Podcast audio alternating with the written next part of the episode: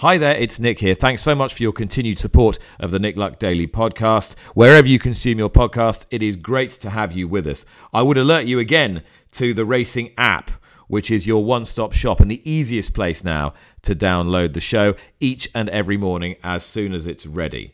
Many of you are doing so already, and that's not just because you can get access to all 880 episodes of this show and very easily as well. But you can also watch live races. You can watch all the replays and you can stream in the card with an active FitzDares account. So do download it now, the Racing app. It's your one stop shop and you will be able to catch up on all the previous episodes of your favorite daily racing podcast.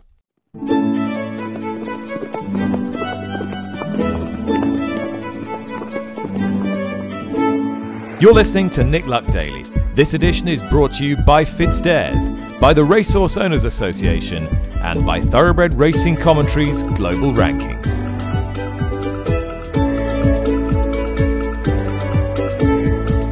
Good morning, welcome to the show. Tuesday, January the 2nd. My chipper tone belies the sheer grimness of what I can see outside my window, which is more rain. Yes, more rain to usher in 2024 and keeping our fingers crossed that we'll get some racing toward the end of the week because it is pretty sodden as we approach Sandown's big fixture on Saturday, more of which later in the programme. That, of course, is a Premier fixture, not that many entries. Premier fixture yesterday at Cheltenham, not that many runners, though there were some good ones, uh, mainly from Ireland. Bob Olinger looked brilliant again in the Relkeel hurdle, earning rave reviews from the jockey who rode the second place horse, and Stumptown, enlivened by a headgear, won one of the feature chases. Again, reflections on that later in the program.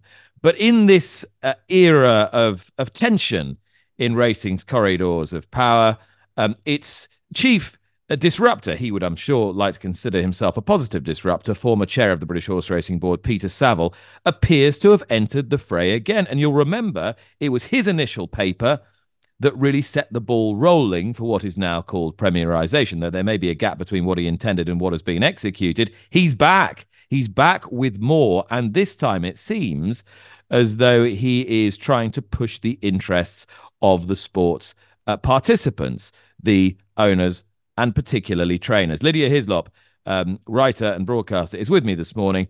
Uh, Lydia, what are we gathering is going on behind the scenes?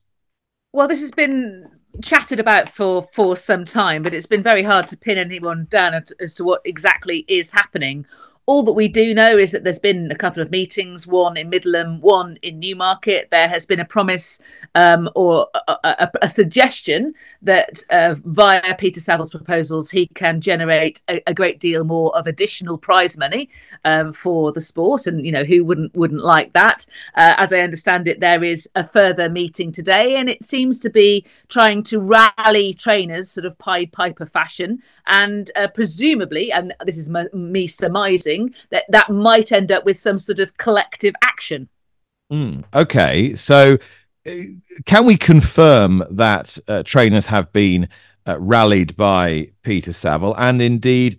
What might be the reaction of their their trade body, the National Trainers Federation, and the overarching body for all the sports participants, the the Thoroughbred Group? Well, you'll hear from their new chair, um, Julian Richmond Watson, now of course OBE in the in the New Year's honours in a in a few moments' time. But uh, Stuart Williams and Emma Lavelle are both past presidents of the National Trainers Federation. They both got their finger on the pulse. Uh, this is what they said to me when I asked them about plans being put forward by by Peter Savill. Stuart Williams first. And I have been to a meeting that uh, Peter organised. Um, and I think he's had a few meetings. I'm not at liberty to say at the moment. Uh, we were asked not to, to comment to the press, so I'd uh, like to respect those wishes and uh, and not say anything right at this minute. But it might be interesting. So Stuart Williams, one past president of the National Trainers Federation, confirming that there had been meetings with Peter Savill, but uh, there was an agreement not to disclose the contents of those meetings. Another past president of the NTF is Emma Lavelle. You'll be hearing from her later in the programme about Paisley Park and possibly her, her big run at De Rasher Counter this weekend at Sandown. I asked her whether she was aware of uh, Savill's plan and, and a possible big prize money boost to come of it, and she uh, replied uh, like this. Um, oh, look, we've all heard bits and pieces, um, but what actually is going to happen, uh, I don't know. I don't know. Okay, well, Julian Richmond Watson is the chair of the Thoroughbred Group. So, if there is a better deal on the table, perhaps for the participants of the sport, in terms of uh, something contractual with the with the race courses, is that something the Thoroughbred Group would would support? Julian, what's your what's your take on what might be going on at the moment? Well, I think you're, refer- you're referring to Peter Savill's uh, initiative, and uh, I, I, don't find it acceptable. The, the Thoroughbred Group uh, debated it a few weeks ago, the board, and decided that uh, we couldn't support the idea. And so we are looking to find other ways of improving prize money without being divisive in the industry. I think it's incredibly important that we all work together in, in, in racing at this time. We have we have a levy reform and and, uh, and plenty of other challenges with Premier Racing coming along. So I think we're very keen to to work together and, uh, with the sport and, and not be divisive. Um, t- just talking of Premier Racing, from from your perspective, can you put any positive gloss on the start of Premier Racing? I think it was always going to be a slow start. I think many of us felt that it was being rushed in too quickly, but it's there now. We've got to support it and, make, and take it forward. Hmm. And and do you still have optimism that that's possible under its current structure of 170 fixtures? I think all of us have ideas on how we could improve it, and uh, the Thoroughbred Group will be coming forward with some of those ideas in the next few weeks. All right, that was Julian Richmond Watson uh, the chair now of the Thoroughbred Group. He was recently honoured for his services to uh, racing and racing's administration and to Bloodstock, and particularly through his tenure as, as chair of the Thoroughbred Breeders Association. So he is uh, he's no greenhorn, Julian Richmond Watson, far from it. What did that tell you about the likelihood of this getting off the ground, whatever this is? I would imagine that that has probably pricked the balloon. Um, can I just say how much I welcome Julian Richmond Watson being the, the new chair of the Thoroughbred Group? I think that will be of, of great benefit to the Thoroughbred Group and to the concerns and cares and voice of horsemen. Um, yeah, I, I, I think that undermines it, don't you? Yeah, I suppose. I suppose Peter Savill, as I said in the introduction, really, uh, he's he's now got a little more time on his hands. He clearly wants to re-enter the fray, as we saw with his paper that prompted the premierisation conversation in the first place. And I don't think he ever has minded being seen as a disruptor if he thinks it is moving the sport in a positive direction. And if he has to ruffle a few feathers to to get where he he wants to get or get the sport a better deal, then he, I suppose, is in that slightly extramural position to be able to do that rather than having to do it from inside the the the walls of of racing's power base such as it is. Some irony to it though isn't it? I mean because from from my perspective what was the start of all the problems in racing well to me it was the loss of centralized control of the fixture list. And that was uh, something that happened whilst uh, peter savill was uh, chair of the of the BHB. all of the woes I feel have flowed from there, where individual interests of uh, various racecourses or racecourses groups have been placed ahead of um, always having the collective. Uh, concerns of the sport and its long term future in mind. There was a very interesting intervention um, on the Racing Post in New Year from Joe Saumarez Smith, the chair of the British Horse Racing Authority, who talked about how he urged people within the industry to have a concern for the long term interests of the sport and the greater good rather than their profits and loss sheets for, for the, the year and their own personal bonuses. Um, so I, I, have gone slightly off topic there, but um, I, I, do think that uh, the, the, the problem was that, that lack of, of centralised control now, Peter Savill has come back in with some ideas, as you say. Um, his thoughts about premierisation um, coincided with when the industry was deciding it needed a strategy, hollow after, and um, much some some of the things that he suggested um, formed part of of what has come out. Whether they that that would have happened anyway, I mean, you, you don't have a monopoly on ideas, do you? Um, who's to say? I know here that if you think back to when there, there's a there's a history, a recent history. Peter Savill was the first of them, but after that, we also had Steve Harman uh, and Nick Rust to some degree, um, t- sort of talismanic uh, big characters in the dressing room of horse racing that trainers have been rallied behind via promises of extra prize money and uh, and why why wouldn't they? They're looking at their businesses and they're thinking you know this is tough this is difficult. I see all this money coming into the sport. I see how important it is to bookmakers. I see how important it is to race courses. I see race courses putting on all of these fixtures but i don't see the money coming to me and my staff my team uh, in the same kind of way. And it, things are difficult. So if somebody comes along and says i can bring you more prize money n- n- there's it's it's not surprising is it that they'll, they'll follow that person down the road you know like the pied piper however is, has, can i just stop you is is talismanic a cross between talismanic and charismatic is did it, i say did i say talismanic then yes i like that neologism that that will that will do will it but, will it will it make it into the into the uh, Collins Dictionary next year, like Riz did last year. I don't think Susie Dent will will will let that one pass. I you think, think Peter Savill has a bit better? Has Peter Savill got Riz?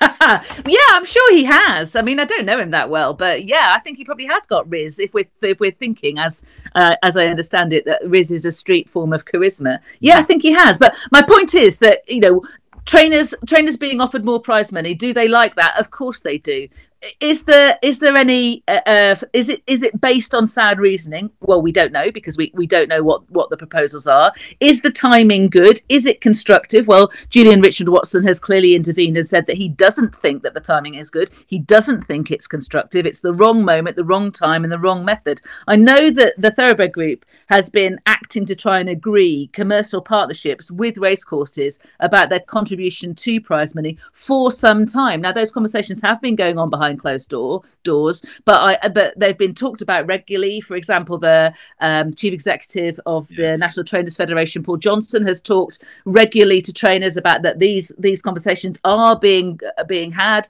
That some race courses are are sharing their numbers, and that slow, steady progress is being made. But the problem is that those kind of conversations are going on behind behind closed doors necessarily, uh, because that's what you know you you ask your organizations to do and so therefore you can it, it can be vulnerable to people thinking that nothing is happening the one just to conclude this I, I, was wondering when I first heard that Peter Savill was entering the fray again with a, a, a, shiny idea that might get, I don't know, 20, 30 million quid for, for the industry and, and particularly enterprise money. I I wondered whether it was, you know, there'd be a big private finance initiative or something from outside what currently exists in racing. But uh, evidently, from what I can gather, that's not the case, and it is more about a, more a redistributive uh, issue regarding what what is what is currently there. Well, I thought one of the more interesting contributions to what we've been talking about a lot on this podcast recently, and my apologies if it's too much, but uh, Nick Alexander is a, a very successful trainer uh, in Scotland with a, a, 50 horse stable that is going well at the moment. 31% strike rate over the Christmas period, uh, highest strike rate this season for a long time, and ticking along very nicely numerically with the winners as well. Um, he said, I'm confused. Making entries for next week, it's clear that prize money for midweek jumps fixtures is being cut to the bone. It's being blamed on premierisation. Today we have the first Premier fixture. This, of course, was a, a posting on social media yesterday with 47 runners across seven races. That was Cheltenham. At the same time, Arena Racing Company can put up 285,000 for a non-Premier fixture on, on the all-weather at Newcastle uh, and were happy to put up 175,000 for a new jumps fixture at Southwell today. That, of course, didn't materialise, as you heard from Fakenham's chair Sam Bullard on the show yesterday, and he wasn't very happy. Yet we are expected to traipse around the country for poor reward all week, says Nick. In the background, we also have Newbury Racing deserting Racing TV, in which they were a shareholder for Sky Sports Racing amidst the clamour for unity we have no uh, transparency, um, which media model actually works better for racing. In fact, we have no transparency re anything, which is why I'm confused. And frankly, I think the participants that work so hard to put on the show deserve much better. So please, can our media colleagues, uh, the Racing Post, our representative bodies, NTF News, and racehorse owners actually make this happen in 2024? Uh, well, Nick Alexander, I'm trying to do my best for you. So I, I want you to, to expand a little bit on what I thought was a really interesting contribution. I mean, what fundamentally moved you? To say all of those things on New Year's Day?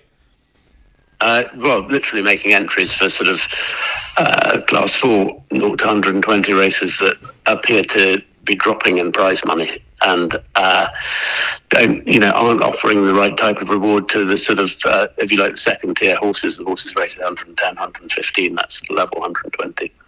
It might be worth dialing back a little bit, Nick, into your into your own business background before you became a trainer, and your experiences now looking at this industry relative to your experiences um, out there, if you like. Yes, um, I think that, that that's my key frustration is not knowing uh, how the financial dynamics actually work, and I think to to build proper trust, you need full transparency, which you know has been well talked about. And the uh, the racecourses say they can't divulge the details of their media contracts because uh, of confidentiality reasons, which I accept.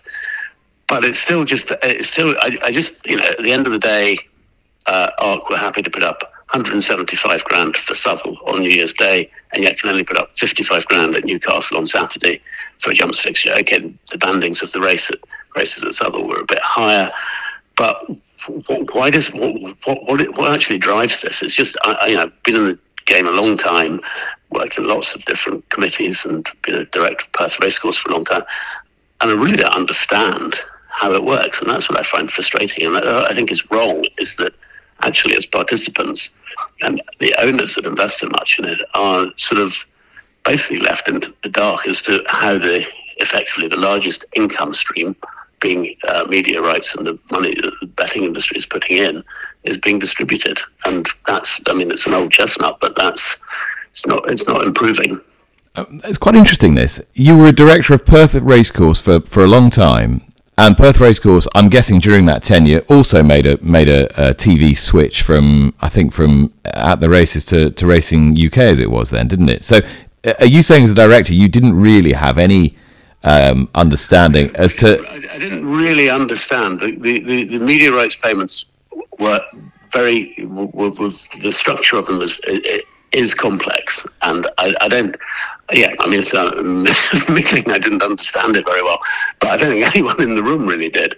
Um, uh, uh, but you know, the, the, yes, the money, the money from that side kept growing, thankfully, and it's, and it's been a, a blessing for, for, for a lot of the smaller courses. But um, I just uh, my, my feeling is that the, that we need a more open conversation, which is, you know, as I said, is everyone's everyone is saying this. So I'm not saying anything new. I was just a little bit frustrated yesterday when I could see prize money that I was entering for being reduced, and just some odd things going on. And as I, as I referred to Newbury jumping ship, you know, we haven't had the discussion as there hasn't really been, as far as I'm aware, an open discussion analysis of which media model works better for racing. Because if a subscription model isn't working, as you know, several courses, have, you know, it's been one-way traffic from racing TV to uh, Sky Sports in recent years, as far as I'm aware.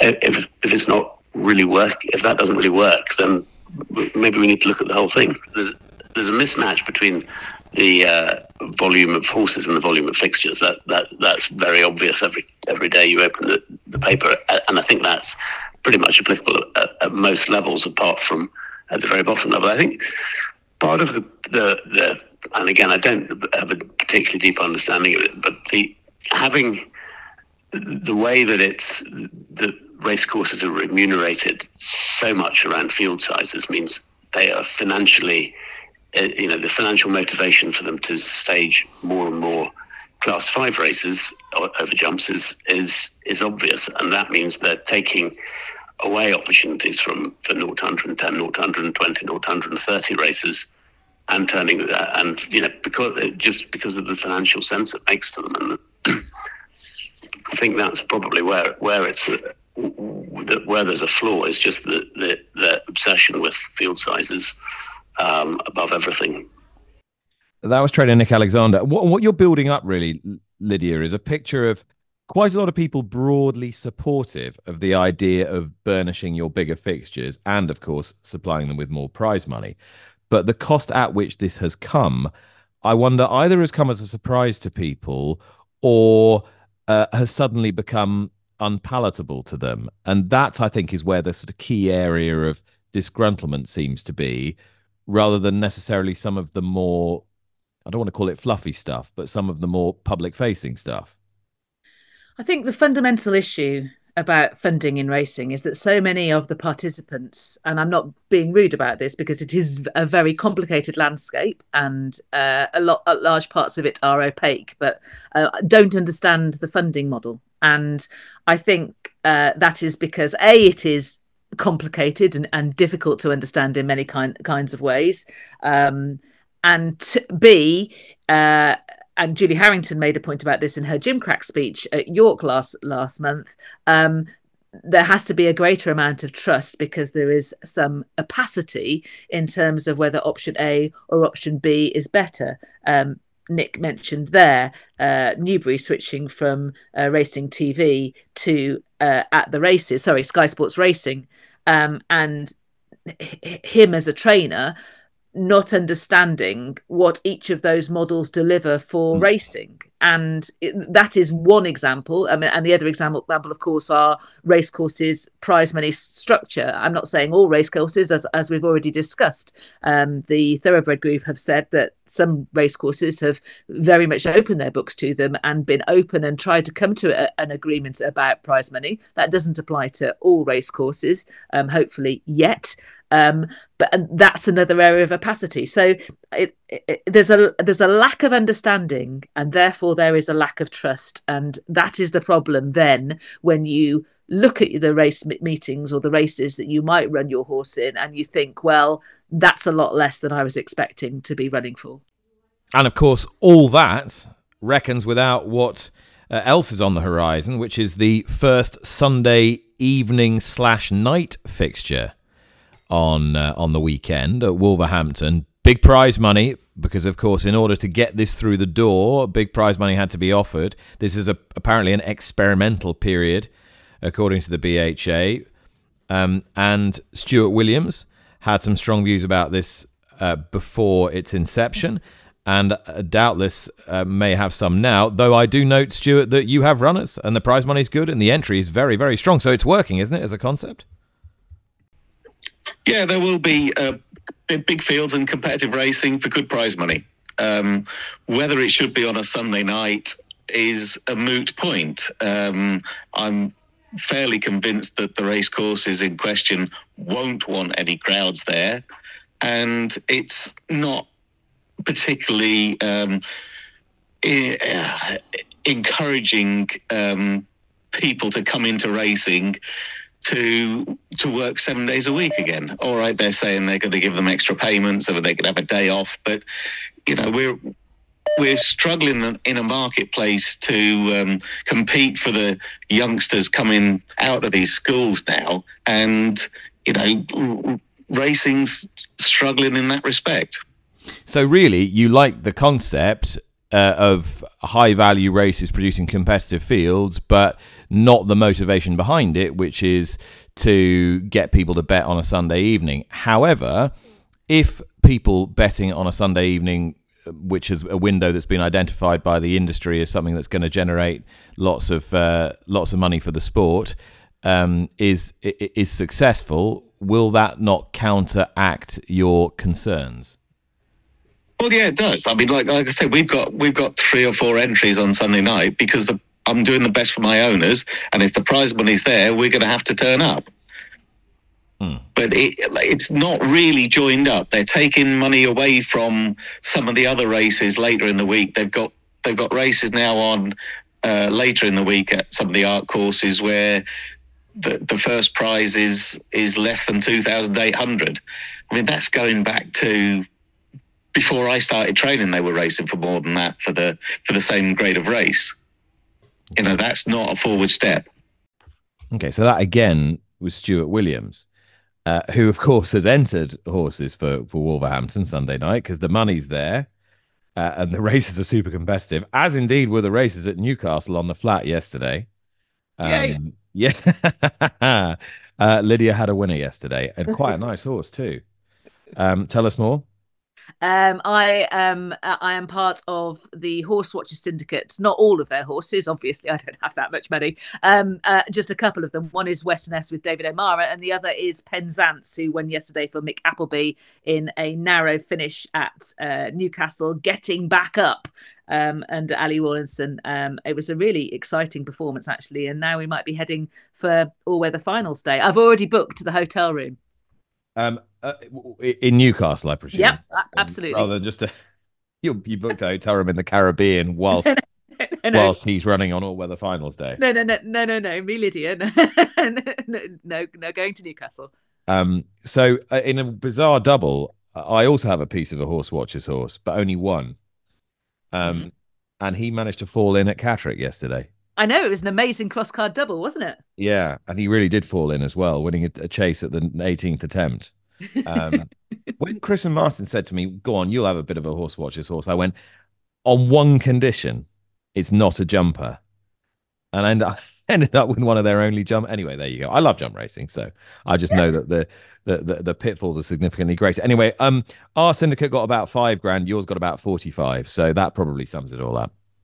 Uh, I, I, mean, Penzance is a is a superb horse. I mean, he's just I- improving all the time. He's absolutely lovely. I'm also looking forward to Western S coming back after he's he's had a little bit of a setback, um, but I'm looking forward to seeing him this year. Back to Stuart Williams. Though. Yes, so... and, and this Sunday night racing, which is an experiment, we're told at the moment um, because there was a, a, window identified to to generate significant betting turnover on a Sunday evening. That's what uh, the yeah. large betting companies had their data suggested to the BHA. So hence, I'm these... sure that's right. I'm sure that's right. I think it's a complete no brainer. Um, now there are increased costs to these fixtures, and Stuart referred to them because there is there are some compensations in terms of scale of prize money um, and payments to those who are having to work um, an extra evening in in the week um, and travel and all, all of that, uh, which are built into this now. Um, my concern being the old cynic that i am is that you know once the concept is proven gradually that extra prize money will leak out over time. But nonetheless at the moment it's they are well remunerated fixtures that from a betting perspective are going to work. But obviously from stuart williams perspective and he's articulated it r- really well it, it, puts extra pressure on on staffing and it just makes it more difficult. It's unrelenting and he doesn't really have a choice about whether he runs horses there. I mean it's all very easy for people to, to say from the outside well you know you just if you don't want to take part you don't have to you don't have to run. It doesn't work like that. Owners want their trainers to find their best opportunity for that horse and everybody who works for that trainer then therefore has to has to fall in. Um, and so it, it, it does put pressure on on that model. And as stuart says racing already has a difficulty proving itself attractive to school leavers. And uh, people have got to be properly remunerated for their hard work. Let's contrast the entry then, Lydia, between Wolverhampton Sunday evening, 34, 17, 25, 29, 37, 17, 45, with the entry for Plumpton, Premier fixture, on Sunday, 12, 9, 13, 14, 17, 16, 19. But perhaps more worryingly, Sandown Saturday, a good long established fixture as well, but with Premier status now, 15, 10, 12, 13, 8, 18, 9. You do well to get one double figure field out of that little lot well, and that follows through uh, uh, very small field sizes at Cheltenham on New Year's Day. When he was interviewed, Nevin Truesdale, the chief executive of Jockey Club Racecourses, said, also said there is a horse problem when challenged by Ed Chamberlain, but he seemed to think that uh, by encouraging owners um, via um, broadening engagements, getting people to come racing uh, uh, and and bet, and then perhaps to to be part of a syndicate that you're going to be growing owners for the future, and that would solve the horse problem. Now, I, I think all of that is very good, very positive, massively support it, but you've got to come at it from the other end as well because the horses are not there now. Why they're not there is probably a, a combination of of things. We're not breeding the right horses. Too many of the better horses horses perhaps are being trained in Ireland. What happens to horses that from the from point to pointing do they get to rules racing in the way that they did previously? Is the pressure of uh, uh, particularly staying horses uh, being taken to places like like Australia exerting its influence, and in general the pressure of a all weather racing and also very lucrative racing in the Middle East? All of this together combined, I would imagine, is exerting a pressure on jump racing and on flat racing at the top end in Britain. And unless you tackle that, and there is nothing, I keep saying it, there is nothing in the industry strategy uh, that, that is the long term plan that's needed to address this. There is nothing there, and there has to be because it's going to take at least 10, 15, 20 years to turn it round. It is urgent. Whilst I support what's, what, what Neville, Nevin was saying about getting more owners, you have to come at it from the other end at the same time because otherwise you get more owners and the horses aren't there.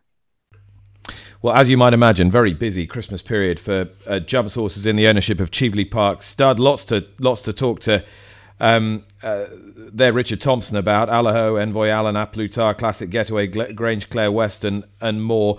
Uh, Richard, where to start? Well, I guess I guess a, a great personal favourite, really, uh, A Plus the Gold Cup winner of a couple of years ago.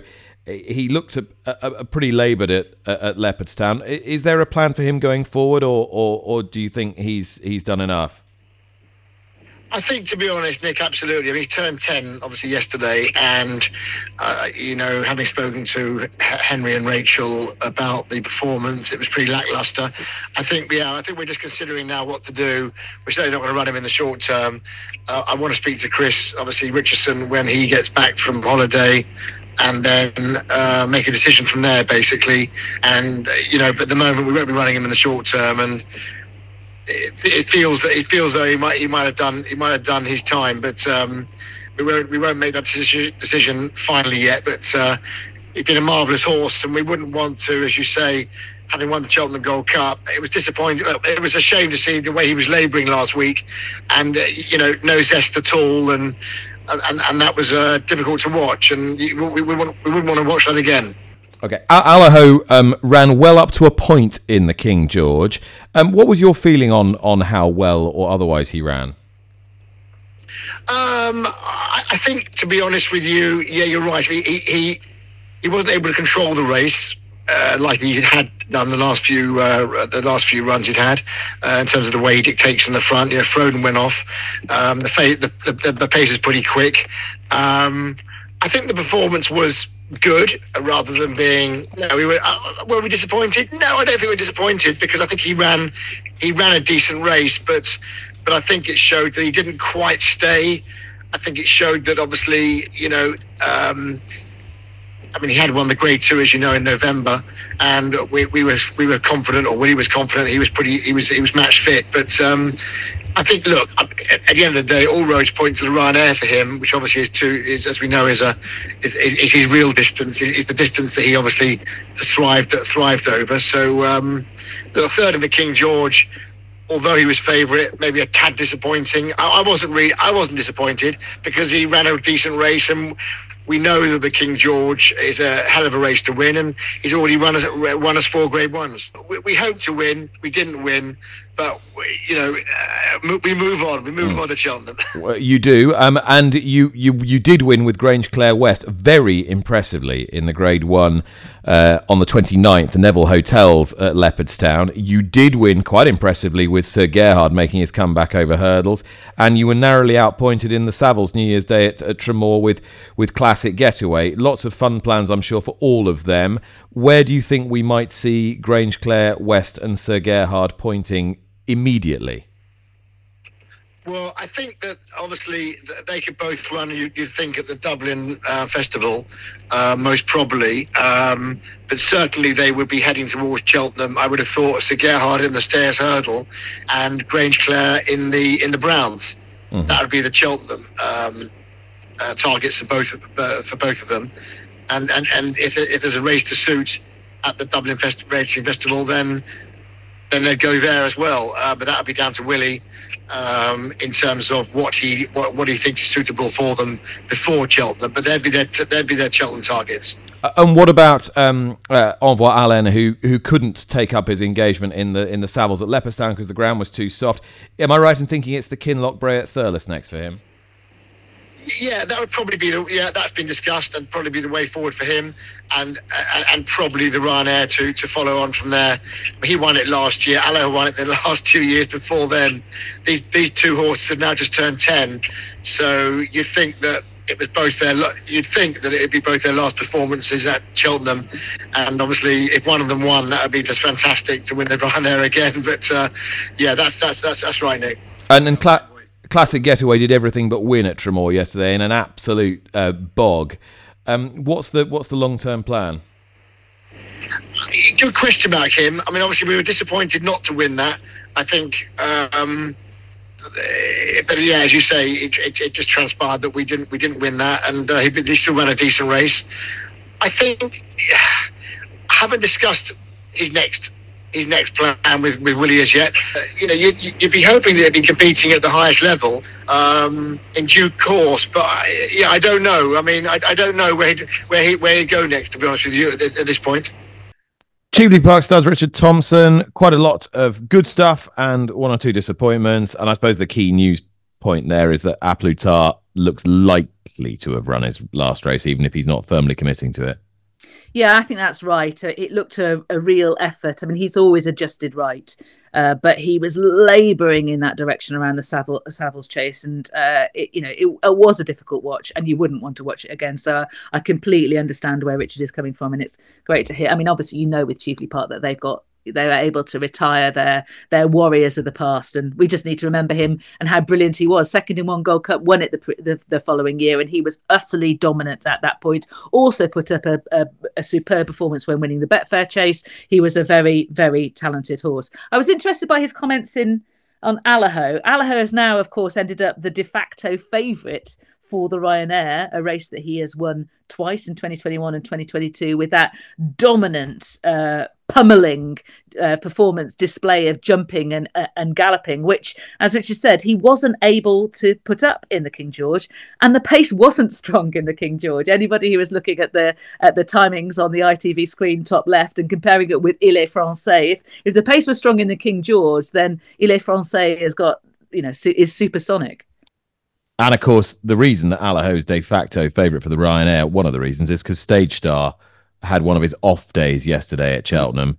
I thought it was obvious from a pretty early stage of the race, just the way he was carrying his head and the way he was going, that it might be a bit of an off day. Yeah, I agree with that, and he is he is he has done that in the past, uh, and wisely, um, Harry Cobden um, pulled him up as well. So uh, yeah, I, I, mean he's the kind of horse that you suspect should bounce back.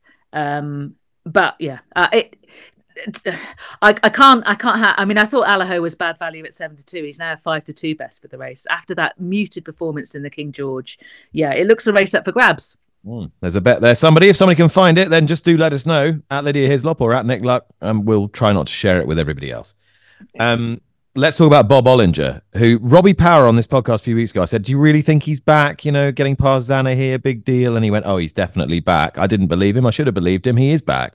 I didn't believe him either. Um, like you, I felt the same way about beating Zanahiyr, but here he was really, really good. He had to muscle his way through on the stand side rail. He uh, jumped the last well. Now, he did do his trick, um, which is now habitual, of holding his head slightly weird and uh, wanting to hang left, but he went forward the whole time for Rachel Blackmore, and it was a very dominant defeat of Marie's Rock, who wouldn't have been suited by the race setup. Admit- admittedly, she'd want she'd want more cover, and she she probably doesn't like heavy ground either. Uh, but yes, Bob Olinger is definitely back. What do they do though? What do they do? Robcour have got Irish Point, who won the Christmas hurdle at Leopardstown over the, the festive period. They've also got Teahupoo, who was um, an unlucky third in the race last year and has won the Hatton's Grace again.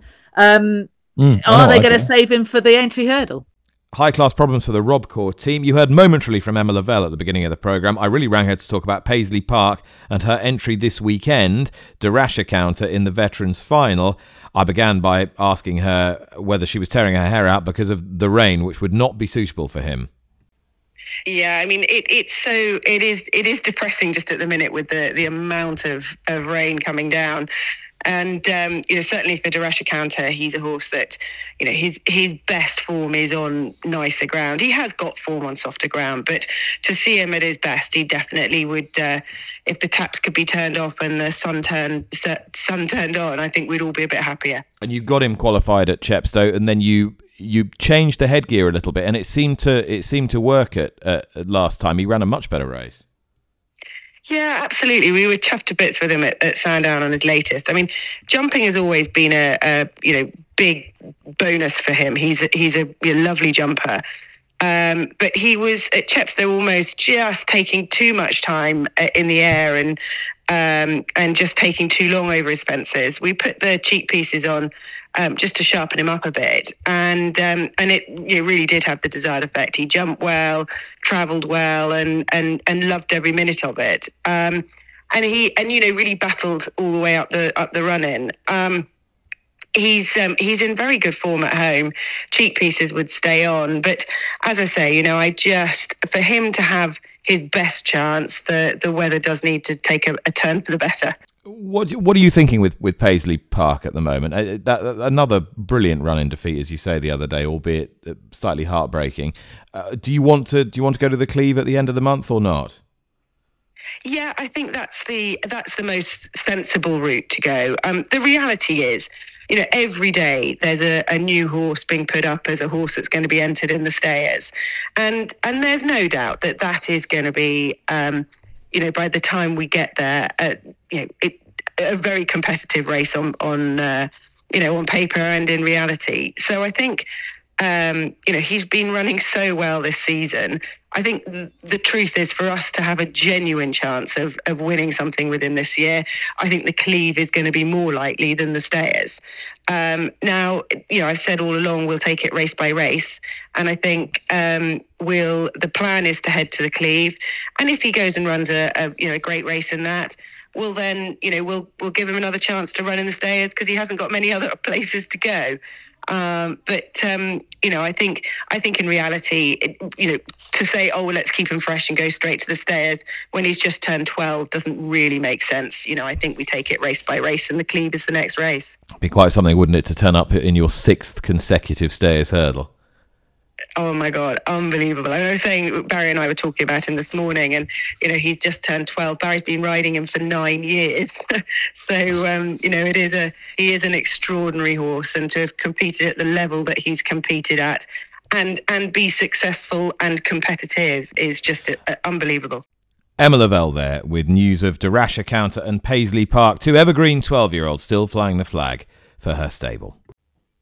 All right, so it is Tuesday, in case you'd forgotten what day of the week it is. Tuesday, January the 2nd, and that means we go around the bloodstock world with our friends at Weatherbys. And nearly all the stallions that will be en route uh, of the Irish Thoroughbred Marketing Irish Stallion Trail are featured either in the Weatherbys uh, Stallion Book or the Global Stallion app or the nhstallions.co.uk resource or perhaps all three.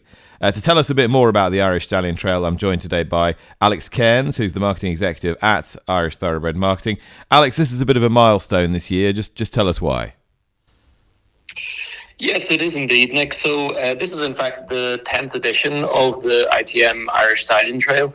So the event is like a national showcase for thoroughbred breeding in Ireland. And uh, during the trail, over 35 farms, in fact a record 37 this year, uh, will be opening their doors to visitors. So we'll have thousands of visitors from Ireland and further afield. Uh, and it'll be a huge variety of people turning out as well, which is great. Um, so it'll be breeders, obviously, they'll be going out to see stallions on these stallion farms.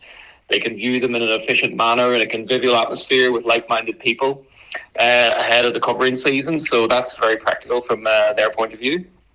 Um, but also racing fans members of the public, uh, for example, young people getting into the sport. It's also a great opportunity to get up close to these uh, great champions of the game, deepen their interest, and learn more about the Irish thoroughbred breeding.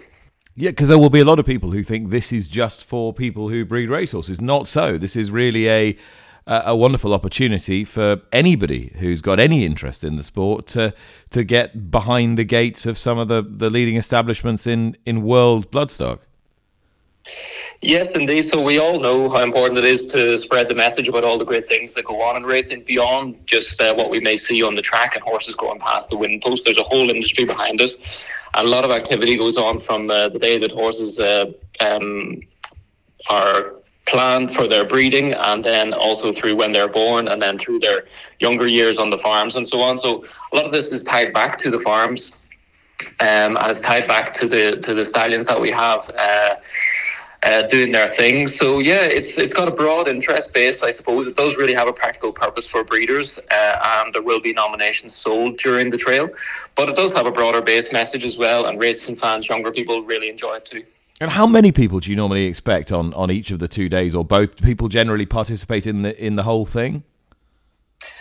So yeah, it's the two days. It's the twelfth and thirteenth of January, and across the two days, we'd expect probably over five thousand people to be turning out at these various farms. It's hard to put a number on it exactly because it's a free event, in fact, uh, and people are able just to turn up at the farms uh, during the opening hours that are advertised on the ITM website, itm.ie slash stallion trail. So people can just go in there and register and see the full list of farms uh, that are participating. It is compulsory, in fact, to uh, register to go to Coolmore Stud, uh, just because they get such a high volume of people uh, turning up. But uh, yeah, there'll be a huge turnout, I think, and a huge variety of people, and people from Ireland, Britain, further afield, uh, coming across to uh, see Ireland's amazing stallions. Yeah, it's a perfect time of the year as well because let's face it, 12th and 13th of January, uh, there might be a, a, a, a, pretty dark time for most people. So uh, it's a perfect opportunity to um, put a little light in your life by going and seeing some of these uh, see these stallions. Um, some of the farms participating in the trail: Ballylynch, Boardsmill, Castlehyde, Coolmore, Derrinstown, Irish National Stud, Kildangan, Rathasker, Rathbarry, and Glenview, and Yeomanstown. You, you've covered all the big ones. Yes, indeed. So it is a record 37 farms participating this year, and it covers everything from the sport's biggest global operations to smaller family run farms. And we encourage people to get around to all uh, the farms that they can. Uh, the ones that may be a little bit more off the beaten track, uh, for example. But of course, we have some huge names in there, uh, like you're mentioning too. And Irish Stallions really have been delivering. Uh, so Irish Stallions started Group 1 flat winners in 10 countries in 2023. So think of Romantic Warrior by Acclamation, Blue Rose Cen by Churchill, Big Evs by Blue Point, for example. And then in uh, the National Hunt sphere, winners at all the big uh, National Hunt festivals. So Constitution Hill by Blue Bresil, Shishkin by Sholokhov, Facile Vega by Walk in the Park. And we could go on for a long time on those. So um, there are options really for every mare and every budget uh, and we're offering a quality and a quantity of winners. So people just have to come across and uh, see these uh, stallions in the flesh, take their pick if they're a breeder uh, ahead of the covering season, and if they're just a, a, racing fan or someone learning to to looking to learn more, then uh, please come along too. Yeah, so 12th and 13th of January, and just remind us of the uh, of the website again. Yes, so the website is itm.ie slash stallion trail. It is a completely free event. Uh, people just need to take a look at the opening hours that are uh, posted there on the website. They can register there on the website just so the farms get an idea of how many people are going to be turning up. Uh, and then they can go ahead, plan their itinerary, and head out on the ultimate racing road trip. All right, thanks to Alex, to all my guests on a busy show today. Lydia is still with me. Lydia, before I get your tip, 20 entries for the Cheltenham Gold Cup are as follows Ahoy Senor, Brave Man's Game, Conflated, Corach Rambler, That's All Right, Gino, Envoy Allen, Fast or Slow, Galopin Des Champs, the defending champion, Gentleman's Game, Gerri Colombe, Hewick, the King George winner, Jungle Boogie, L'Homme Presse, uh, Monkfish. I'm told, by the way, that Monkfish is fine uh, yeah. by connections this morning. Yeah, his mum sends a sick note again, didn't he? Yeah. Didn't? Yeah. yeah. Nassalam, uh, which is the interesting one, I suppose. The Welsh national winner up to 161 today. Gone up. They had to. They had to, didn't they? After that wide margin win. I think so. I I estimated a stone, so I reckon they got away with 12. Protektorat, Royale Pagaille, Shishkin, Stay Away, Fay. Yeah, well, well, we talked about that earlier in the, season. We certainly did on Road to Cheltenham. Yeah, absolutely. The the connections of stay of Stay Away Fay, the owners uh, believe that he won't be suited by the the tight old course and the Brown Advisory. They wanted to give themselves the option of the more galloping new course, and so he'd get a Gold Cup entry, and there it is. Mm. And the real whacker, for whom they were entertaining Gold Cup um, notions last year, but instead went to the novice race. Maybe they should have run him in the Gold Cup last year. Anyway, whatever. Um, those are the twenty, and it won't surprise you not to see Allaho or A Plus in that list, given what Richard Thompson told you earlier. And Lydia has a tip for you for today. I do. I am going to Ayr for their 215, and I'm siding with the mare Orbis Walk, who already looks like an improved prospect over fences. She won on her debut at Ayr. She is a price because uh, Ballycoos of Stuart Crawford's is expected, according to the market, to make a winning chase debut. But I, I really liked the the opening performance of Orbis Walk, and I'm going to stick with her for Sean Quinlan and Nicky Richards, and that is in the 215 is there today. Lydia, thank you very much. That was Tuesday, January the 2nd, the day when we announced that Peter Savill, for it is he, has re entered the fray. We'll see you again tomorrow. Bye bye.